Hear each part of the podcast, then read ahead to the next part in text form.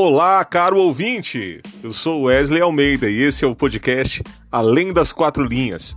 Eu sei que você está acostumado, você que é aficionado por esportes, a acompanhar a cobertura que trata dos resultados, do desempenho dos atletas e treinadores e as perspectivas para as próximas partidas e campeonatos. Mas aqui você vai escutar um pouco mais sobre assuntos relacionados ao esporte que são socialmente relevantes, como racismo, homofobia, doping e outros assuntos. E eu espero que você goste. Vem comigo nessa viagem para falar desses assuntos. Eu te espero.